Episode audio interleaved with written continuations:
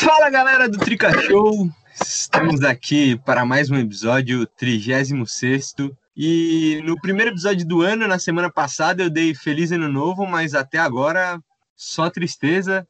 Vamos falar das derrotas do São Paulo na liderança, do futuro de São Paulo no Brasileirão e do time feminino, né? Que, como em muitas partes do ano, foi o que nos deu alegria quando o São Paulo não, o masculino não estava nessa boa fase. E estamos aqui com ela para falar sobre tudo e para cobrir o feminino, como sempre, com maestria, Bianca Góes. Boa noite, Luca. Boa noite, pessoal. É realmente o Feliz Ano Novo, para mim, só veio hoje mesmo com com os reforços do feminino, porque o masculino foi só tristeza.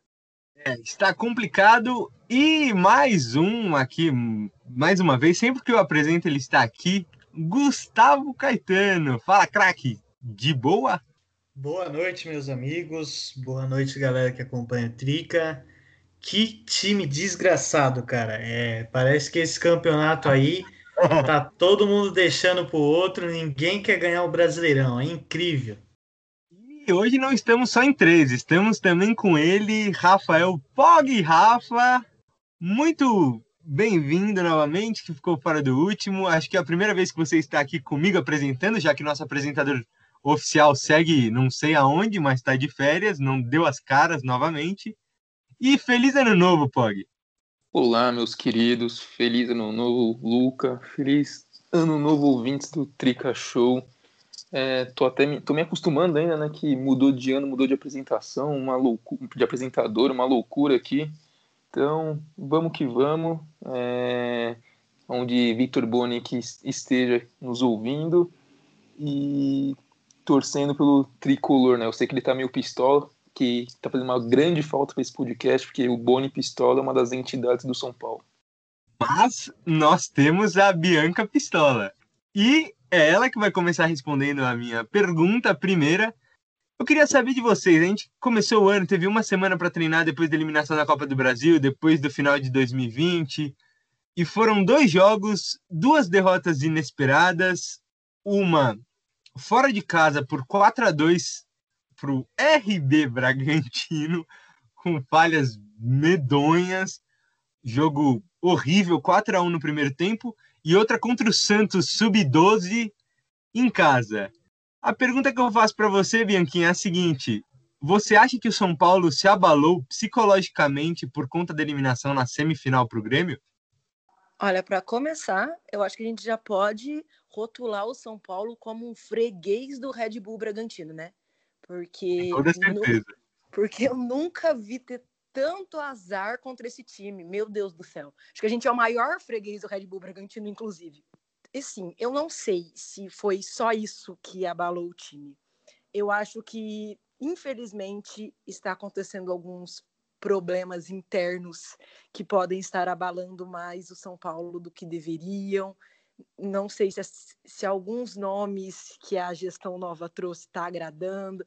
Eu acho que esse problema é muito mais interno do que do que foi, do, do que é, foi abalado por causa de uma eliminação na Copa do Brasil, que também com certeza pode ter contado aí. Repórter Bianca Góes declara crise no São Paulo. É por aí calma, mesmo? Calma, calma. Bom, Luca, eu acredito que falando em relação, principalmente ao jogo do. Eu, eu não acho que é psicológico. É, falando em relação ao jogo contra o Bragantino, eu acho que o Diniz, ele contou, contou com. Ele teve o azar, né? Das várias das lesões e das suspensões que o São Paulo tinha, principalmente naquele jogo Luan, que para mim é o jogador mais importante, é o equilíbrio do São Paulo.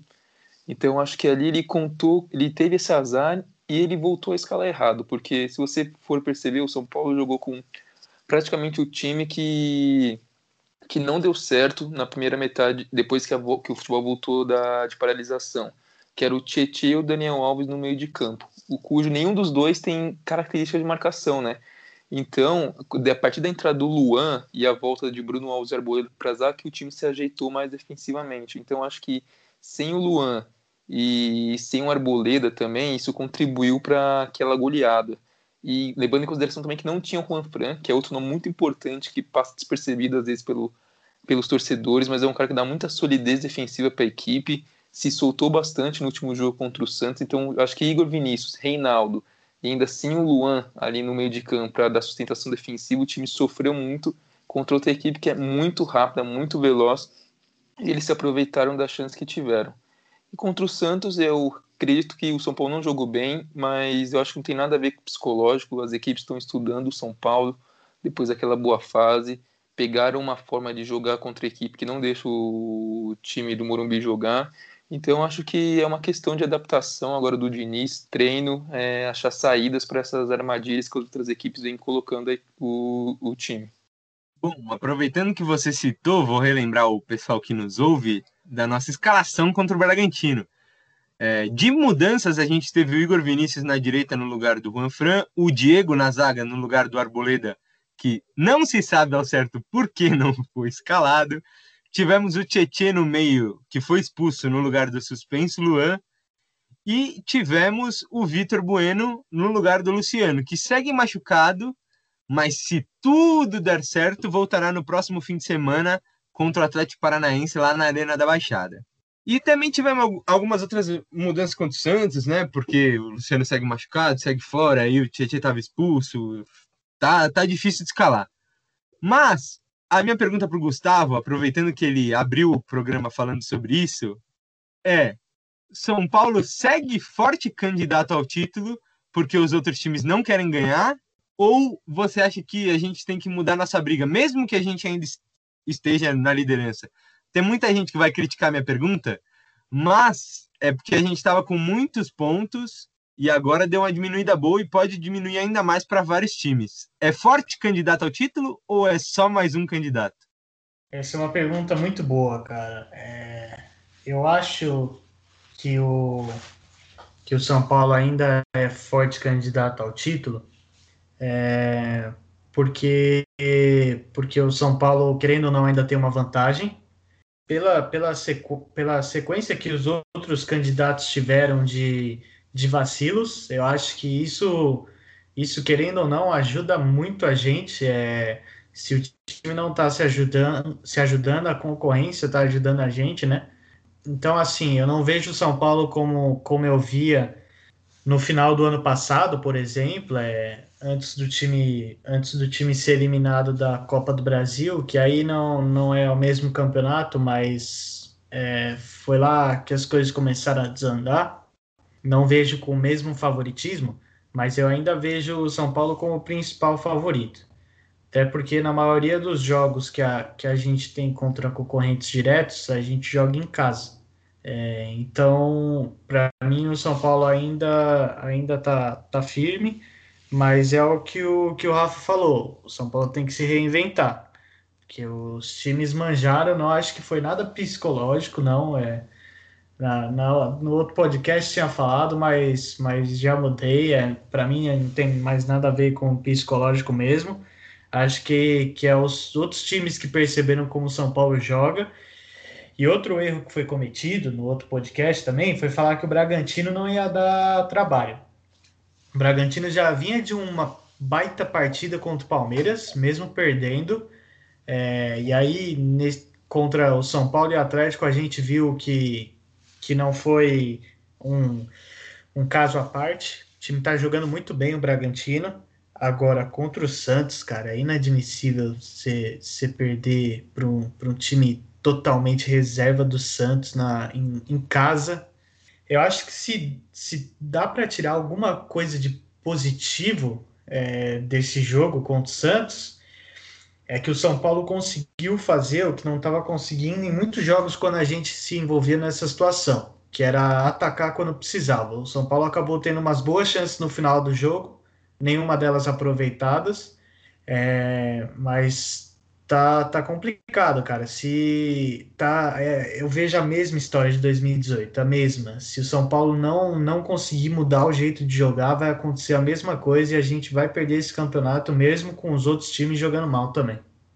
É, e antes de falar mais de cada um dos dois jogos, porque acho que a parte que mais importa agora é a tabela e a projeção, é, eu vou lembrar um pouco da situação do campeonato, né? Porque agora quem está naquela outra situação que São Paulo teve durante o primeiro turno, de ter dois jogos a menos, são todos os outros times. O Inter assumiu a vice-liderança, porque as duas derrotas de São Paulo, o Inter ganhou as duas, está três pontos atrás com o mesmo número de jogos. Aí vem Atlético com seis pontos a menos e um jogo a menos, que é contra o Santos. Depois dele vem o Flamengo com sete a menos e um jogo a menos também contra o Grêmio. Em seguida, o Grêmio também sete pontos atrás, que é o confronto com o Flamengo. E depois vem o Palmeiras, que está nove pontos atrás, mas tem dois jogos a menos. Os dois no Allianz Parque, contra o Corinthians, o Derby, e o contra o Vasco. E ainda tem o confronto com o São Paulo. Lembrando que a maioria dos times da ponta se enfrentam. São Paulo enfrenta o Inter ainda, enfrenta o Flamengo, enfrenta o Grêmio, enfrenta o Palmeiras. O Palmeiras também enfrenta todo mundo, menos o Inter. Então, vai depender muito de si só agora, porque não vai ser igual esses jogos, por exemplo, que a gente perdeu e os outros também perderam. Se a gente perder dos que estão concorrendo com a gente, deu ruim. E aí, Rafa, o que, que esperar disso aí? E me responda a pergunta que fiz ao Gustavo também. É forte candidato, segue firme lá ou é mais um candidato agora? Boa. É, a primeira pergunta aí que você fez do Gustavo sobre se o time é forte candidato candidato. Eu acredito que o São Paulo ainda é um dos principais candidatos. Se olhando agora a tabela, se eu pudesse selecionar por três equipes que eu acho que vão brigar até o final, eu acredito que vão ser o São Paulo, o Inter e o Galo. É, eu acho que o Flamengo é, já, já ainda pode engrenar uma sequência aí, mas eu acho que ah, o que o time mostra em campo não leva a gente a acreditar isso. O Palmeiras, apesar de ter esses jogos de desvantagem, está ocupado com mais duas competições, então o Palmeiras ter uma agenda muito maluca né, até o final dessa temporada. Então não acredito que vai conseguir colocar força total em, nas três competições. Então acho que o São Paulo continua sendo um dos fortes candidatos ao título, apesar dessa oscilada que se a gente parar para ver, todos os times estiveram no campeonato, né? Então eu acho que faz parte da, da campanha e basta o São Paulo se reinventar o mais rápido possível. Agora, em questão à tabela, uma coisa que eu acho que fez com o São Paulo se tornasse o líder até agora é porque a equipe joga bem contra os concorrentes diretos. É, venceu o Galo por 3 a 0 jogou bem contra o Inter lá no Beira Rio no primeiro turno, apesar de não ser vitorioso, mas jogou bem. Foi um bom jogo do São Paulo. Então, então contra o Flamengo, venceu o Flamengo. Então acho que o São Paulo tem vantagem que ele joga bem os jogos importantes, os jogos decisivos, em que o confronto é ali no topo da tabela. Então acredito que o São Paulo tem tudo para vencer esses jogos diretos e aí conseguir abrir uma vantagem, porque o que, para mim, o que vai definir esse campeonato são os jogos diretos, porque todas as equipes estão vacilando contra as equipes de baixo. Então, quem conseguir abrir uma vantagem nos jogos de confronto direto vai sair vitorioso desse campeonato. É, aproveitando o que você falou, eu já citei que o Inter venceu as duas que o São Paulo perdeu desse ano de 2021, mas a gente ainda está com a distância confortável porque o Flamengo perdeu os dois, o Galo não jogou um jogo e empatou com o Red Bull, então segue esse, essa distância ok. É... Sim, rapidinho, só para completar rapidinho, para mostrar como esse campeonato tá maluco, né? Porque o Inter chegou, ficou uma boa parte no topo da tabela, aí depois que o Cudê saiu, a equipe desandou, caiu, ficou chegou a ficar em sexto, eu acho. Seis rodadas sem jogar, sem é, ganhar. Sem ganhar, e hoje tá aí, é três pontos do líder. Então, é pra gente ver como esse campeonato só vai ser decidido lá nas últimas rodadas mesmo, e quem se der melhor nesses confrontos diretos vai sair com o título. Exato, e o São Paulo chegou a abrir a distância de sete pontos por conta da constância que tinha, né? Porque ficou 18 jogos sem, sem derrota.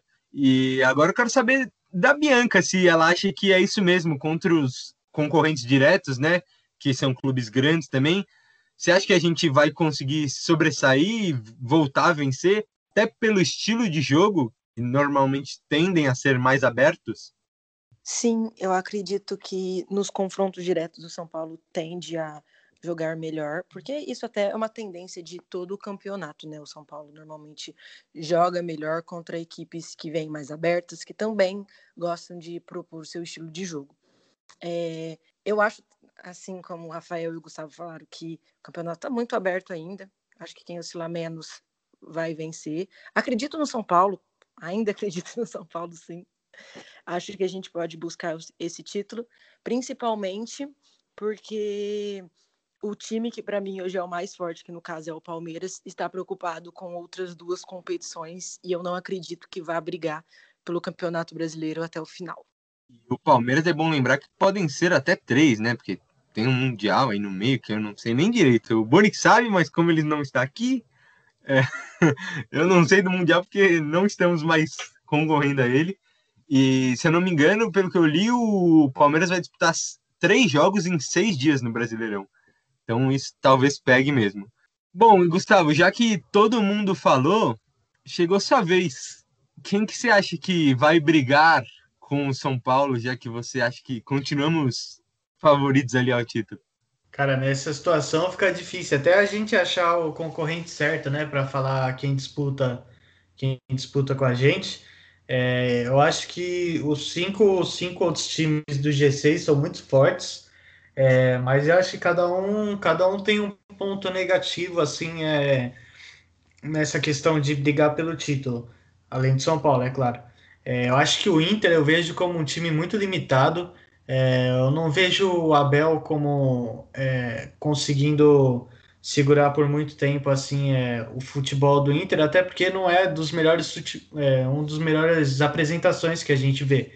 É, é claro... que as duas vitórias que teve foi contra Ceará e Goiás, né? Exato. E, e o Goiás, o Goiás pressionou o Inter no último jogo. Então é claro que o time conseguiu, tá conseguindo as vitórias, até, mas até por ter até por ter só uma competição, né? É, o Atlético é muito muito difícil você achar qual é o motivo do Atlético estar tá oscilando tanto, né? Com um técnico bom, um time muito bom do Atlético com várias peças, é, e aí também entra na mesma situação do Flamengo. O Flamengo no, no, nos últimos últimas semanas, eu acho que todo mundo colocaria ele como o principal é, que estava na disputa, até por, por ser o time que estava mais perto. Só que agora também, ao mesmo tempo que eu vejo como um candidato, eu vejo que é um time que cada vez está se distanciando mais e pode ser que continue assim. Não sei até quando, não sei se o Rogério vai aguentar muito tempo lá. Mas é, acho que se fosse para colocar três times também que, que brigariam, é, eu colocaria o Grêmio. Acho que o Renato, Renato já falou que, que é candidato ao, ao título do brasileiro e ele é meio louco, mas eu acho que o, que o Grêmio vai vir com tudo mesmo para tentar chegar na parte de cima, então eu vejo o Grêmio com um dos possíveis, possíveis candidatos. Aí a gente está chegando numa. É tão difícil com essa situação ruim que normalmente numa, nesse, nesse horário do campeonato, né, a gente já, já olharia e falaria, pô, faltam só, só nove rodadas praticamente. É, é fácil você achar quem tá disputando, mas é difícil, cara. Eu acho que eu iria de Grêmio, é, eu iria do Inter também, pelo Inter ser o que tá mais próximo ali do São Paulo.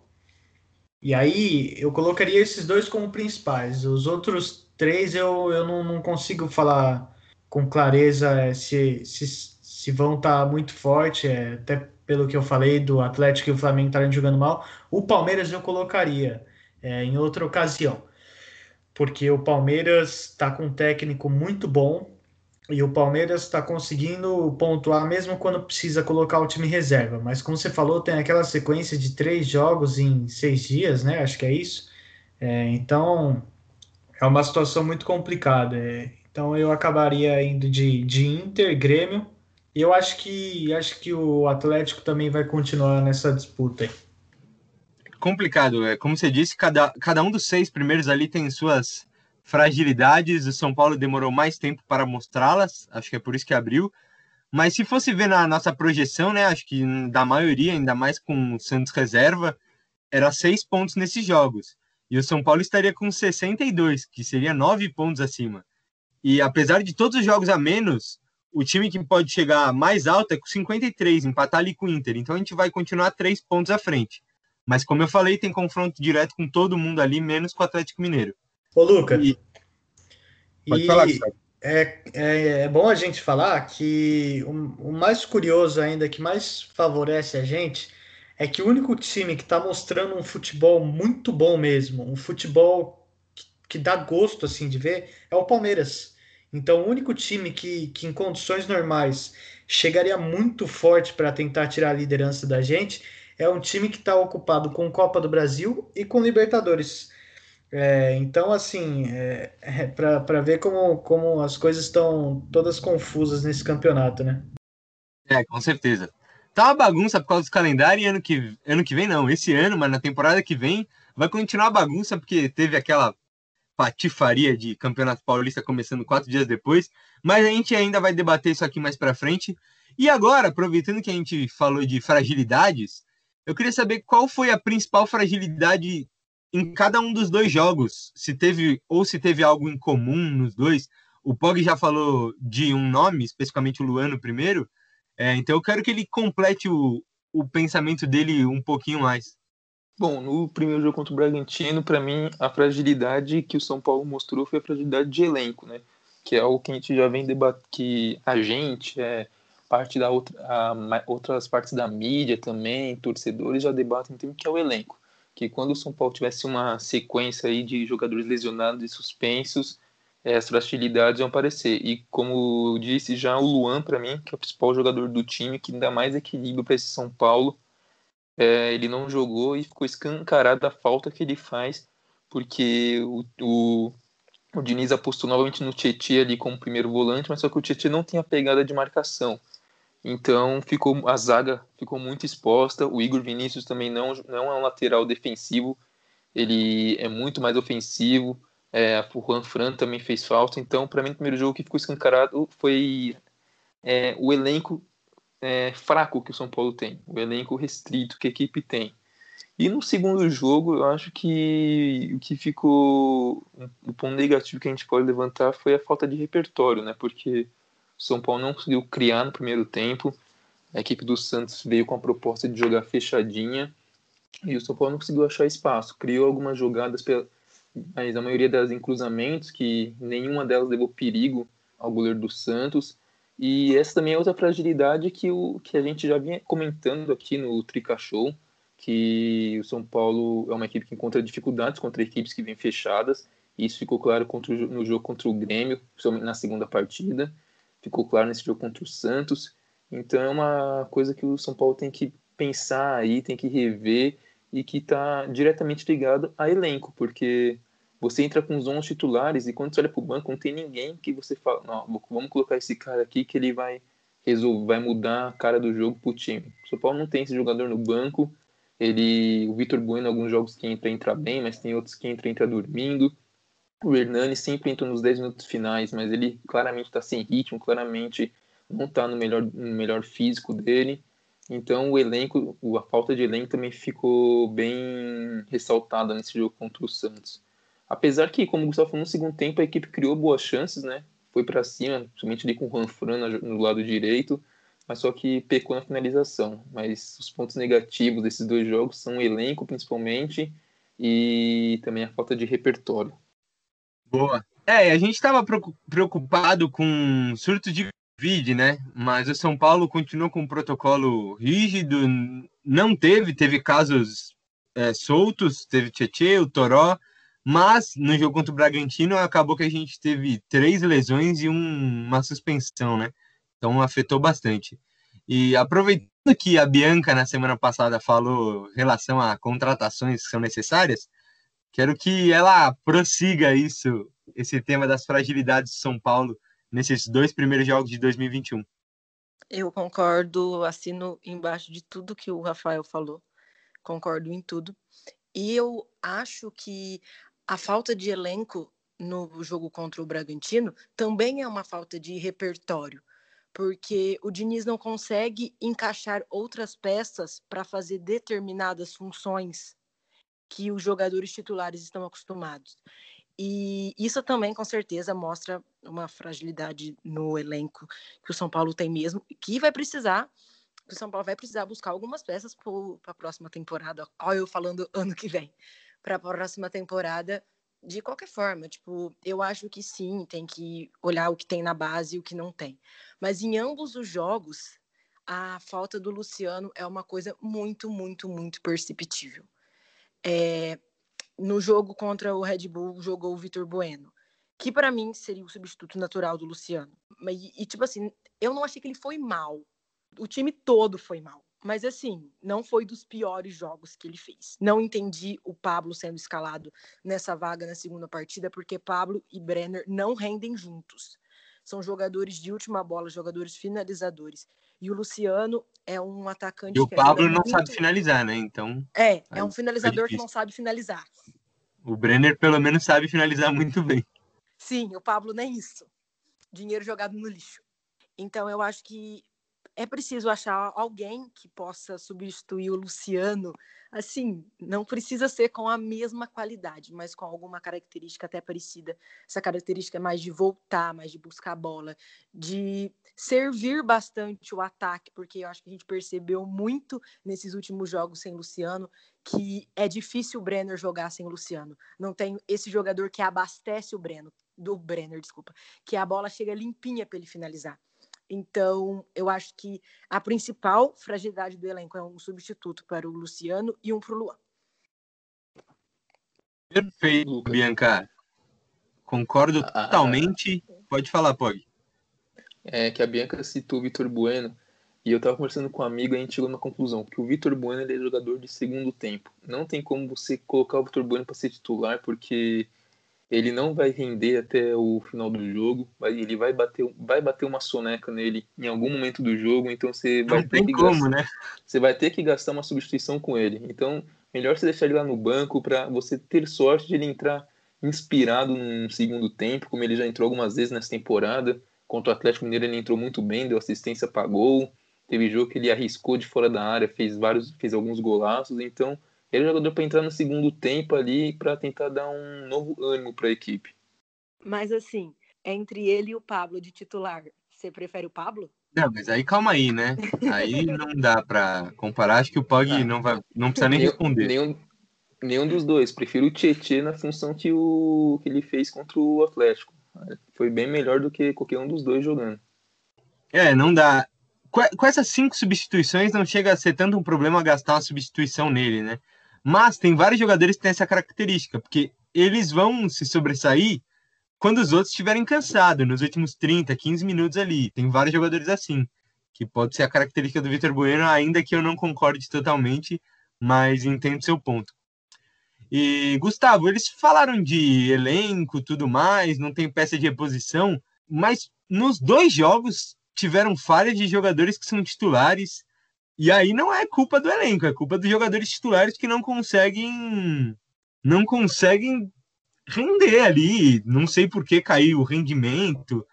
Você acha que vai nessa base do elenco mesmo ou você acha que foram jogos atípicos que tiveram falhas de jogadores titulares? Não, Luca, é, essas falhas elas já, já têm sido constantes. É, no jogo contra o Bragantino foram três, foram duas de saída de bola, uma com o Daniel Alves e outra com o Diego, e uma num ataque que aí deu o contra-ataque para o gol do Bragantino. É, isso já aconteceu em outros jogos. Acho que a gente poderia talvez falar é, o desgaste por ter o elenco limitado e o Diniz não gostar de poupar. A gente falou ah, é, quando a gente quando a gente agora tá treinando, tá tendo semana cheia, né? É, exatamente. Agora tem um, agora o São Paulo já não tem mais, não tem mais outra competição. É, então, por isso esse argumento se quebraria.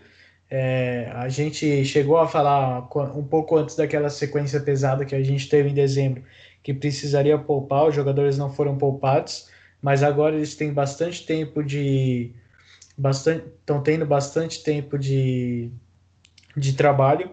É, então, é, acho que o, assim, você falar que precisa treinar mais também não é razoável, porque, porque o que, o que eles estão fazendo isso só agora é treinar. É, não tem mais partida de meio de semana. É, então tá, tá, tá faltando jogadores, é, os jogadores saberem se adaptar e perceber como que o, que o time o time está vindo pressionar. É, no jogo contra o Bragantino, time do Bragantino pressionou muito São Paulo, muito São Paulo pressionando tanto até o ponto do São Paulo errar. É, e aí você tem que mudar a estratégia. Isso vai do técnico e vai do time também. É, então o São Paulo precisa ter rotas de fuga para quando ele estiver sendo neutralizado em campo. Tanto que é uma coisa que a gente também falava que precisava ser feita, porque a gente já estava prevendo que o São Paulo ia ficar manjado. A Bi, Bianca, inclusive, falou, falou na semana passada isso. É, então, o que eu acho que está faltando para o São Paulo é essa rota de fuga, porque a gente vai ter mais jogos como esses contra o Santos e o Bragantino nesse campeonato. E se não tiver essa rota de fuga, o São Paulo vai de novo acabar sofrendo e de novo perder pontos. É, a gente até teve a rodada quarta e domingo, né? Mas antes, né, de voltar entre a Copa do Brasil e o Bragantino, teve uma semana. Agora para o próximo jogo vai ter uma semana. Então é isso, vai treinar bastante. E eu concordo totalmente que os erros já vinham acontecendo, mas a gente conseguia fazer, tipo, errava duas vezes, fazia três gols. Então não, não tava sendo tanto problema, mas a gente já tinha ressaltado aqui. E agora eu quero uma respostinha bem rápida de cada um de vocês, antes da gente falar de nomes especificamente. Como que toma aquele quarto gol contra o Bragantino? O cara recebe a bola e o, e o jogador de São Paulo que está mais perto dele está a 10 metros. E como que toma o gol contra o Santos? Pog, começa.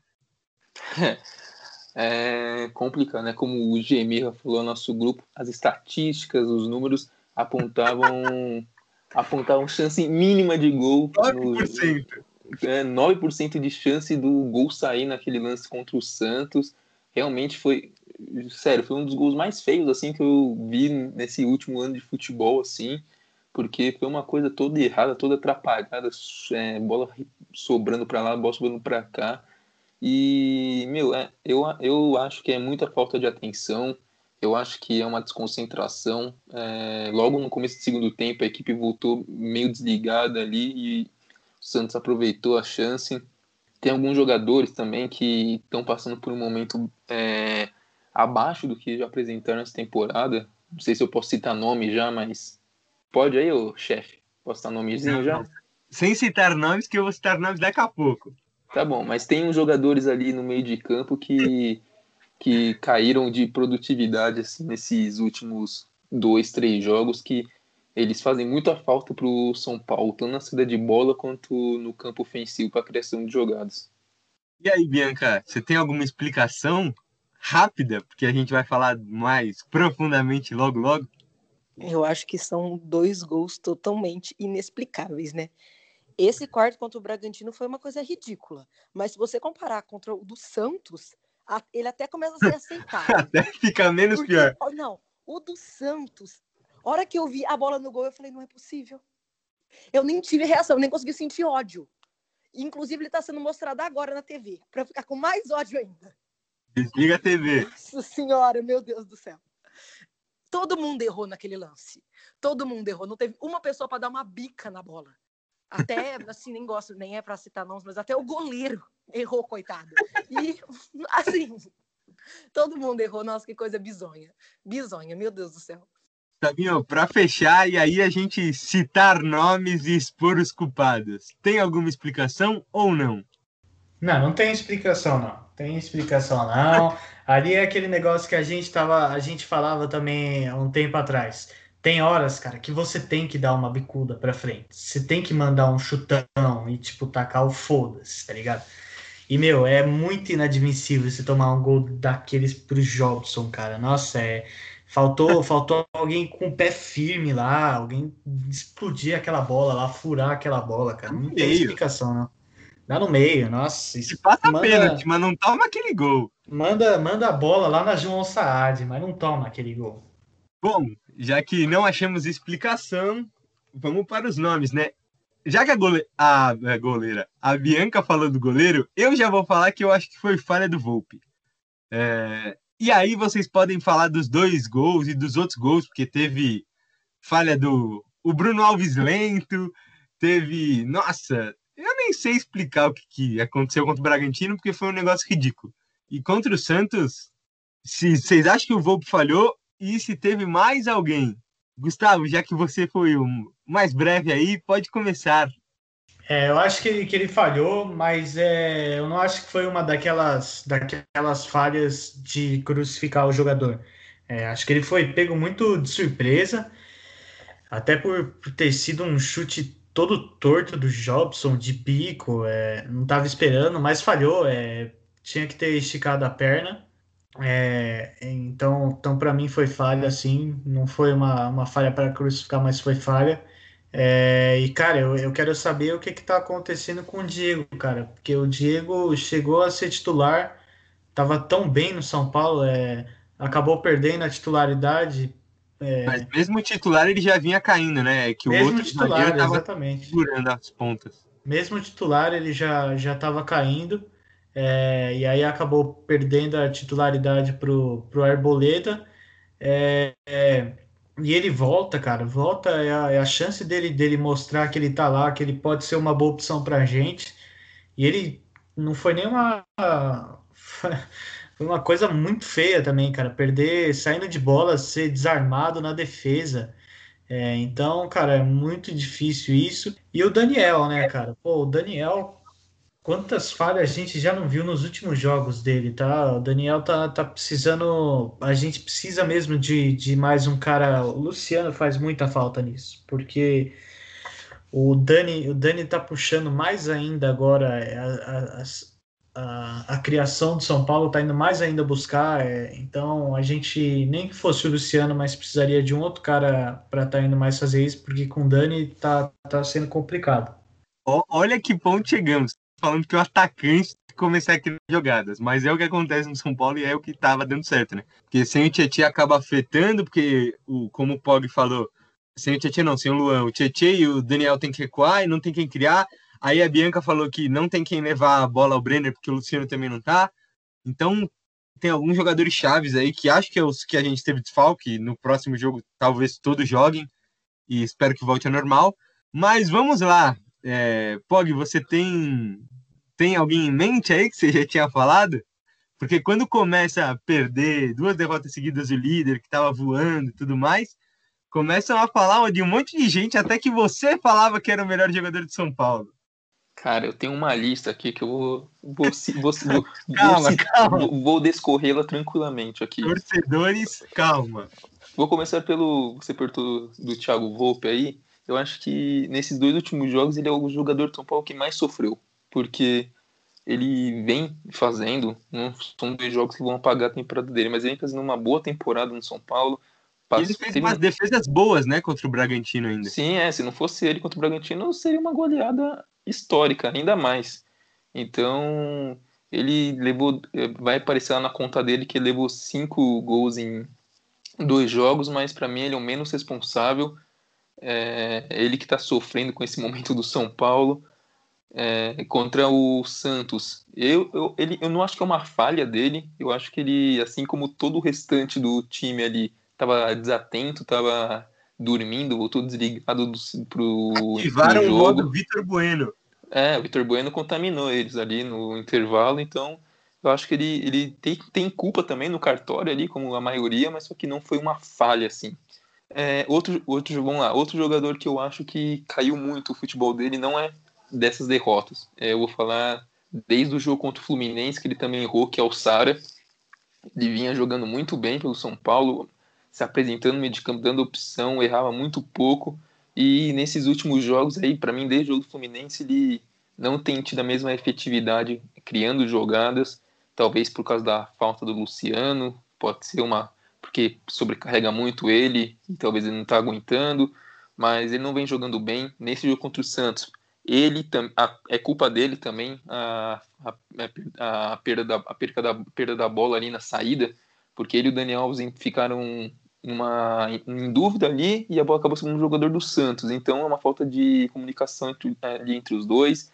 Ele falhou também contra o Fluminense e não vem criando muitas oportunidades de gol, não vem se destacando como estava se destacando nos, nos outros jogos. Então o jogador também caiu de rendimento e é muito importante para a parte ofensiva da equipe. O Daniel Alves falhou nos dois últimos jogos. Bomba! O Daniel Alves falhou nos dois últimos jogos. É, nesse, como eu já citei, contra o Santos, ele e o Sara ali faltou comunicação. No jogo contra o Bragantino, a falha, a falha de um dos gols ali é culpa totalmente dele, que perdeu a bola dentro da área praticamente. Então, eu acho que o Daniel Alves também é o jogador que caiu o rendimento dele. Mas, mas por outro lado, também, se a gente para para olhar as melhores chances que o São Paulo teve no jogo contra o Grêmio, no jogo contra o próprio Bragantino, todas as é bolas. O Tietê, né? É exatamente aquele lance do Vitor Bueno, que ele lançou o Vitor Bueno contra o Bragantino também, a bola saiu do pé dele. Então, é assim, é um cara que errou bastante lá atrás na saída de bola nesses dois jogos, mas que também ele é um jogador essencial para a equipe porque as jogadas passam pelo pé dele. Se tirar ele do time, as jogadas não, não a gente não, vai ter uma queda drástica nas qualidades das jogadas. Então, é um cara que tem que ficar mais atento ali também, tentar às vezes fazer mais o simples na hora da saída de bola, mas que para mim é imprescindível para o time. E eu acho que esses são os principais jogadores que ah, tiveram uma, uma queda de rendimento. E o Diego Costa, que o Gustavo destacou aí também, é um cara que já não vinha jogando bem, pegou um tempinho de banco, voltou mal, mas ele é jovem, né? A gente tem que levar isso em consideração. Pode que queimar é um jogador... como a gente fala, fez, né? É, exatamente. Um jogador jovem ele que. Ele perdeu a confiança, claramente. É, ele, ele demonstrou que vai ser um bom zagueiro, tem tudo para ser um grande zagueiro, mas só que perdeu a confiança, não vem jogando bem, então tem que ficar um pouco no banco para ser, ser protegido dos próprios torcedores. Assim como o Sara também, que eu critiquei aqui agora, mas só que é um jogador jovem, sempre bom ter isso em mente, né? Que é um jogador jovem que vai oscilar mesmo, que faz parte do crescimento e do desenvolvimento dele. Ô, Luca, isso que o Rafa falou sobre o Dani é muito importante, porque o Dani tá falhando muito defensivamente, só que ofensivamente o Dani é o cara que tá mais criando pelo São Paulo hoje. É, até por, por o Brenner não ter mais uma, não tá com uma conexão que liga ele entre o meio e o ataque, é, quem, quem tá aparecendo muito ofensivamente é, pelo São Paulo é o Dani. O Dani contra, contra o Santos, apesar, apesar da partida ruim que a gente teve, o Dani, Dani criou muito. O Dani teve uma bola de trivela que ele mandou, não lembro, acho que foi pro Brenner é, ele, mas ele está ajudando muito a gente ofensivamente, principalmente na ausência do Luciano. Falando, falando sobre o Daniel Alves rapidinho para finalizar, mais um, mais um número que o nosso querido amigo Gemira trouxe para a gente lá no, no grupo do WhatsApp é que o Daniel Alves ele é o quinto, eu acho, ou quarto jogador que mais cria chance clara, clara de gol por jogo, né? Então, para a gente ver a importância que ele tem dentro do time é, que não é um jogador que dá para simplesmente tirá-lo da equipe porque está falhando muito, porque a gente vai ter também outros problemas lá na frente. Boa, Pog, sua lista imensa de crítica. que você é sereno, né? Você não é puto. É... É, só que, só que, eu só queria, só queria repassar minhas opiniões. Quem sabe um dia eu tô lá no Morumbi para falar isso pessoalmente para eles. É, é bastante complicado. O, o Daniel Alves, na real, eu acho que ele não devia estar ali, né? Como vocês falaram, era para ser o Luan em alguma parte. Ele sempre veio buscar muito, mas eu sempre acho que ele funciona mais na frente ou na direita, né? Na lateral direita, mas isso não vem a, ao mérito.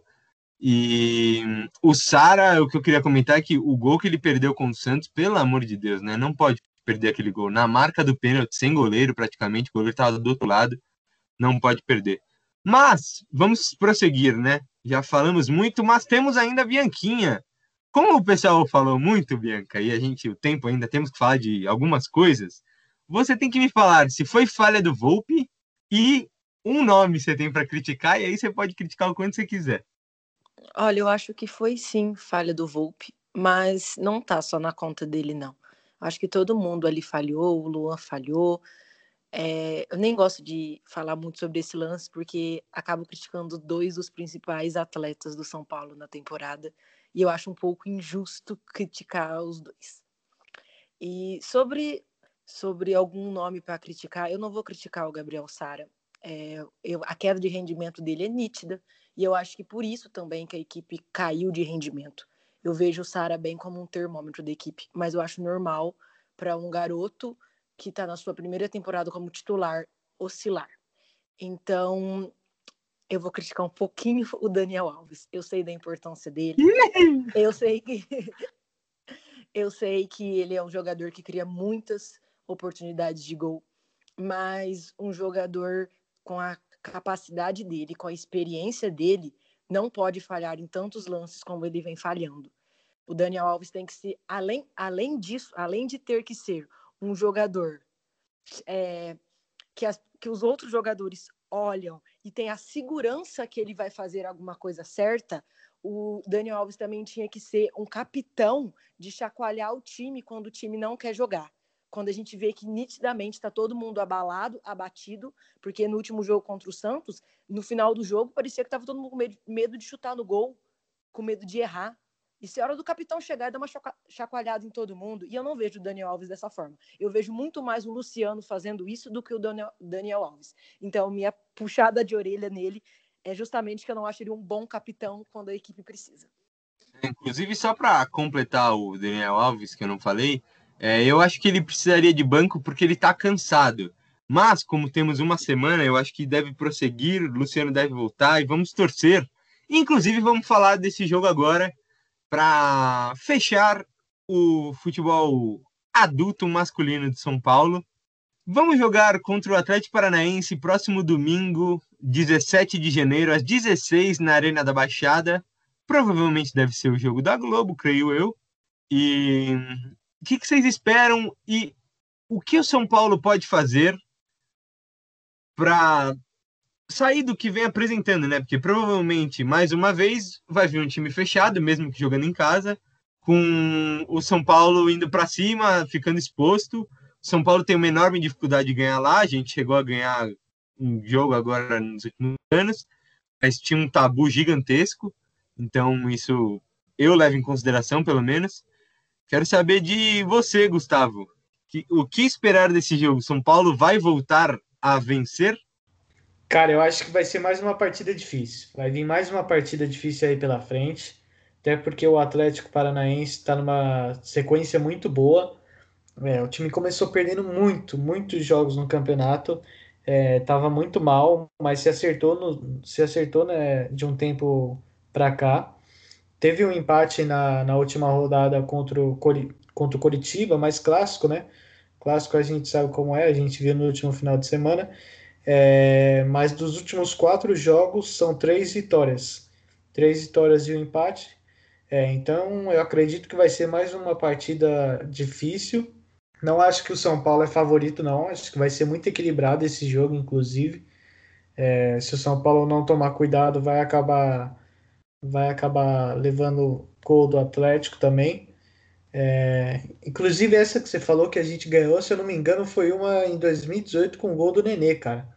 Não lembro se eu, se eu tô certo, mas lembro de uma vitória dessa. É, a gente tem, tem muita dificuldade né, de ganhar do, do Atlético lá na Baixada. É, então, cara, eu acho que acho que vai ser mais uma partida difícil essa daí. Ser mais uma partida que a gente vai ter dificuldade. Vamos ver, né? Se São Paulo vai conseguir reverter a situação. E aí, Bianca, o que fazer se o Atlético vier fechado, esperando o São Paulo atacar? Qual que, qual que é a solução? E só para acrescentar, confirmar a informação, foi isso mesmo, Gustavo. Quebramos um tabu de 36 anos. Vai lá, Bianquinha. É muito complicado jogar na Arena da Baixada. Acho que não só o São Paulo, como qualquer outro time. É muito complicado jogar lá. Eu acho que esse negócio de tabu agora não, não conta mais não, depois que a gente vence, esse tabu que se carrega nas costas vai embora. Eu acho que é só, agora é só difícil jogar lá, jogar lá mesmo. Tem, o, tem a questão do gramado também, que dizem influenciar bastante. É, realmente, eu não acredito muito que o São Paulo possa vencer esse jogo. É até ruim falar isso. O São Paulo apresenta um futebol bem ruim nos últimos jogos. E eu acho muito complicado o São Paulo vencer na Arena, porque além de ser um estádio que é que normalmente o São Paulo tem problemas mesmo, o time vem de uma sequência ruim e vai ter essa pressão para voltar a vencer. É, eu acho que o Diniz precisa, nessa semana cheia que tem, arrumar alternativas para quando jogar contra um time fechado, porque, como vocês disseram, eu acho que vai ser assim que o Atlético vai se apresentar em campo. Até porque o time também não está numa situação das mais confortáveis e pode querer buscar outras coisas no campeonato.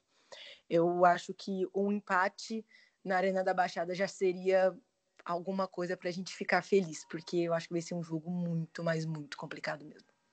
Bom, Pog, para fechar, pessoal falou que foi complicado, mas ninguém respondeu a pergunta. Qual a solução para o São Paulo ganhar? Já que o pessoal não está tão confiante na vitória. Eu acho que são duas coisas essenciais, que é torcer para o Luciano voltar nessa semana, ele se recuperar e estar tá disponível para o jogo, né? Que assim o São Paulo vai poder contar com um time titular, né? Novamente, o time que o Diniz vinha jogando antes. Eu acho que isso é um dos pontos principais. E outro, outra chave, outro ponto, outro ponto principal é parar de errar na saída de bola. Porque parando de errar na saída de bola, o time consegue chegar ao campo de ataque com maior facilidade e deixa de dar gols para os adversários também, né? Então, acho que esse, essa daí é a principal chave para o confronto. Bom, então, para finalizar de verdade, vamos de palpites. Pog, você primeiro. 2x1 um São Paulo. Bianca. 1x1. Um Fabinho. Ó, oh, para ser bem sincero, cara, eu não vou de derrota pro São Paulo, porque eu não gosto de apostar. Não consigo apostar em, em no São Paulo perdendo. Então eu vou de 1 a 1 Era isso que, o, que os críticos queriam, Pog. eu vou de 2 a 1 Os críticos que lutem. E vamos nessa. Bom, fechando o futebol adulto masculino, vamos para boas notícias, né? Para deixar a Bianca feliz, é, o São Paulo fechou o elenco, o São Paulo Futebol Feminino, fechou o elenco para a temporada 2021. Vamos disputar o Brasileiro da A1, Campeonato Paulista, Copa Paulista, talvez, nunca se sabe. E tivemos cinco contratações e mais uma renovação. Inclusive, a renovação foi da nossa seguidora. A Bianca vai contar mais detalhes, falar de cada jogadora mas eu vou trazer nomes primeiramente. E eu falo que ela ficou feliz porque reforçou o meio de campo. Três jogadoras: Naná, Nath Pitbull e Maressa. Se eu falei errado, a Bianca vai me consertar porque ela manja muito mais. E no ataque, Micaele.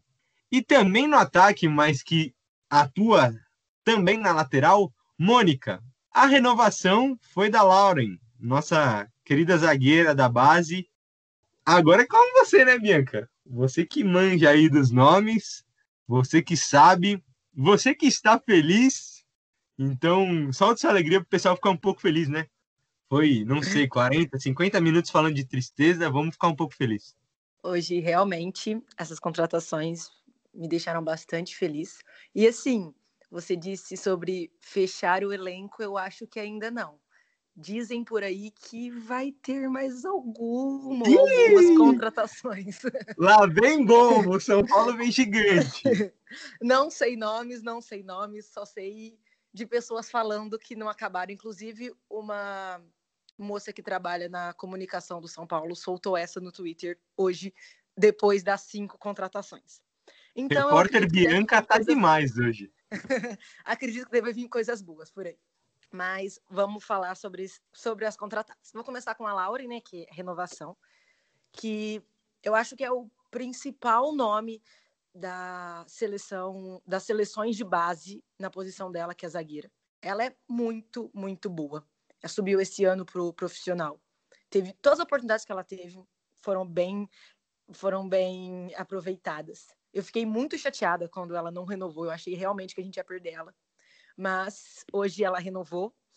É uma atleta que é da base, foi campeã da Libertadores, tricampeã paulista, campeã do brasileiro. Então, assim, ó, além de ser capitã em vários desses títulos, então ela tem uma história no São Paulo. Além dela, vamos falar do meio-campo, veio a Marissa, que é uma jogadora que também já disputou competições pelas seleções de base. É uma volante, mas não é aquela volante mais marcadora, não. Assim, até compararam ela com o Titi no, no Twitter, mas eu não gosto da comparação. Eu acho que ela chega para jogar. É, eu acho que ela vai ajudar muito crescer o futebol da Yaya, porque enfim a Yaya vai poder jogar na posição dela. Então, foi, foi uma das minhas contratações favoritas. Sobre a Naná, é uma atleta que vem do Internacional, fez um 2019 muito bom com o Inter e brilhou recentemente na final do Gauchão. é uma volante mais criadora. Ela também faz as duas laterais e pode jogar quando atacante se precisar, então é bem polivalente. E a Nath Pitbull é uma volante, primeiro volante mesmo, de marcação. Não é uma jogadora que eu tenho muito conhecimento, mas pelo que eu pesquisei, é uma jogadora que também tem um bom passe, que além de ser muito boa na marcação, tem, tem esse bom passe aí como característica. Ela vem da Série A2 do Brasileiro. Me falaram, inclusive, que ela fez um ótimo jogo nas quartas de finais. Ela veio do 3B, que é um time da Amazonas, que jogou as quartas de finais contra o Real Brasília. Falaram que ela fez uma ótima partida. É, agora sobre o ataque, Micaele, que quem assiste futebol feminino sabe que assim, a dispensa qualquer comentário. É projetinho de craque. A menina joga muito, muito, muito, muito rápida, habilidosa. Ela consegue também jogar mais recuada no meio-campo. Ajuda bastante na criação de jogadas. É uma jogadora da seleção sub-20 titular, joga de um lado e a Jaqueline, que é jogadora nossa, joga de outro, então elas têm um entrosamento muito bom. Nossa, assim, ó, eu encho os olhos, assim, só de imaginar as duas jogando juntos, servindo a Gláucia. Eu acho que esse trio de ataque tem tudo para assim voar, voar, voar. E a Mônica é uma é uma atacante também que faz a lateral direita. Vem do Palmeiras. É, quando jogou no Palmeiras, ela fazia mais a lateral direita que o ataque. Segundo minhas amigas palmeirenses, é uma jogadora que a torcida gostava muito, que não é aquela jogadora que entra para perder toda vez que ela está em campo, ela vai atrás da vitória mesmo ela tem um bom passe, arrisca alguns dribles também e também auxilia bastante na criação de jogadas. A lateral direita, que para mim é um dos pontos fraquíssimos do elenco agora que o, que o meio-campo a gente já teve bons reforços. A Mônica tem um problema, ela se lesionou no começo da temporada no Palmeiras e pelo jeito não foi bem tratada pelo DM do Palmeiras. Então não se sabe muito bem as condições físicas dela é, quando ela chegar no São Paulo. Como o Campeonato Brasileiro só começa no final de fevereiro, então eu acredito que, que dê tempo dela se recuperar e conseguir sim é, assumir essa titularidade, porque assim, a nossa lateral direita que vem jogando, meu Deus do céu, dá até calafrios de imaginar que ela continua no elenco. Acho que é isso, acho que esse resumo, assim, ó, pode ter demorado até um pouco. É isso mesmo. Bianca, hein? Hashtag Bianca empolgou. São Paulo vem muito forte mesmo. É, Com certeza. Além das, das, das contratadas serem bons nomes, são jogadoras polivalentes. E a gente tem outras jogadoras polivalentes também. A Duda faz, faz mais de uma posição, a Lauren também pode fazer mais de uma posição. A gente tem lateral que faz as duas posições, tem a Roberta que está machucada, que faz lateral e faz meio. Então, eu acho que mesmo o elenco sendo enxuto, podendo ter novas contratações, como eu imagino que vão ter, que vai acontecer, quer dizer, é, é um bom elenco, sim. Vamos ver se o Piscinato agora consegue escalar o time, faz esse time jogar, porque. É, nossa, amém, né? Um título no feminino nossa. Esse ano. Nossa, que vontade de comemorar um título. Oh, nossa, o Piscinato é complicado, mano. Quando ele, quando ele deixa minha querida no banco, eu já fico puto. ah, tio, tá tirando, deixar a Galça no banco, tá maluco? O número um. A, a mina, a, a, mina chuta melhor que 99% de jogadores de futebol. Ah, nossa, que ódio desse cara. Mas é isso, Bianca. Quem, quem viu mais de um jogo do futebol feminino, que pode ter dado uma sorte em algum, sabe que o meio de campo sempre. Nossa, é uma beleza, não tem. Tipo, tem quatro no ataque, quatro na defesa e duas no meio de campo. É um negócio muito estranho. É, bons nomes aí, para contribuir isso, né? Ainda mais que vira e mexe a gente tem uns desfalques de sub-20. Principal eles tentam parar a competição, né? Mas sub-20 tem várias e da principal também teve, então complicado, mas esperamos que melhore, né? E falando da lateral direita, sempre foi uma crítica que a gente teve ao longo da temporada de 2020. É, a gente vai sofrer bastante com a sub-20 mesmo esse ano, porque além das duas que eu citei, né, a Micaele e a Jaque, a Yaya é sempre convocada também, a Lauren também é figurinha carimbada. Normalmente a Cris, que é outra volante do elenco, também é chamada. Então, assim, São Paulo é um dos times que mais tem atletas convocadas para sub-20. Então, é bom também a gente ter várias atacantes e ter reforçado mais o meio também, porque a Yaya é titular absoluta, a Cris vem jogando muito no meio também. Então, a gente perde duas, já não tinha ninguém para jogar no meio jogava num 4-2-4 mesmo, que a gente sabe que é um sistema um pouco ultrapassado, que não rende mais, não. Tá maluco. É, não, e o pior é que tem muita qualidade, né? Tipo, os jogadores que tem, tem muita qualidade, mas uh, o esquema é totalmente errado. E Pog e Gustavo, tem algo a acrescentar? Acho que não, a Bianca aí já fez todo o resumo para todos nós. Gustavo? Não, só, só reforçar mesmo que o, o que a Bianca já tinha falado na semana passada da, dos reforços para o meio-campo, né? Que era muito importante a gente conseguir contratações esse ano, principalmente para essa área. É, então, se no, se no masculino a gente não tem visto muitas contratações, pelo menos no, no feminino é, funcionou agora, né? É, a Bianca com o meio de campo de São Paulo, eu, eu que sofro. Mas é isso. Episódio longo, pessoal puto, feliz no finalzinho. Muito obrigado a quem chegou até aqui.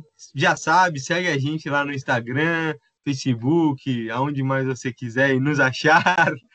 Tricachou em todas as plataformas. É... E é isso. Muito obrigado pela participação, Gustavo. Valeu, Lucas, seu mascaradinho. Mais um episódio. Valeu, galera que acompanhou e até a próxima. Queria, inclusive, ter falado dessa situação, mas o episódio de hoje ficou muito longo, então, coitado de quem vai editar, que também não vai ser o Boni, porque ele está, ele está na Disney. Muito obrigado, Bianquinha. Valeu pela participação, pelas notícias, pela discussão. Até a próxima. Muito obrigado, Luca. E obrigado, Gustavo, pelo Luca mascaradinho, porque eu amei. Obrigado quem chegou muito até aqui. Muito bom, também. já tem até figurinha, né? incrível. muito bom, muito bom. Obrigado quem chegou até aqui também. Foi o que o Luca falou. Segue a gente, acompanha a gente. E é isso. Espero que na próxima semana mais boas notícias e menos más notícias que a gente recupere no Campeonato Brasileiro. A Bianca hoje cravou contratação, fez crise no elenco de São Paulo e criou crise no Tricachou também. Mas é isso. Muito obrigado pela participação, pelo retorno, Pog, que você esteja muito conosco aqui também em 2021, como esteve em 2020. Valeu, meninão. Valeu, Luca, valeu, galera, valeu o pessoal que chegou até aqui no Trica Show. Então, já que vocês chegaram até aqui, eu só queria compartilhar uma coisa que eu acabei de acompanhar aqui no Twitter, que eu acabei de ler, que é só para a gente agora 15 para meia-noite de segunda-feira finalizar bem o dia. Acabei de ler que o Jean, goleiro, o Jean mesmo que agrediu a esposa, ele é o melhor é o melhor goleiro que o Thiago Volpe, que o São Paulo deveria investir nele. Então, com essa com esse tweet muito bom, eu me despeço dessa noite. Ai, rapaz.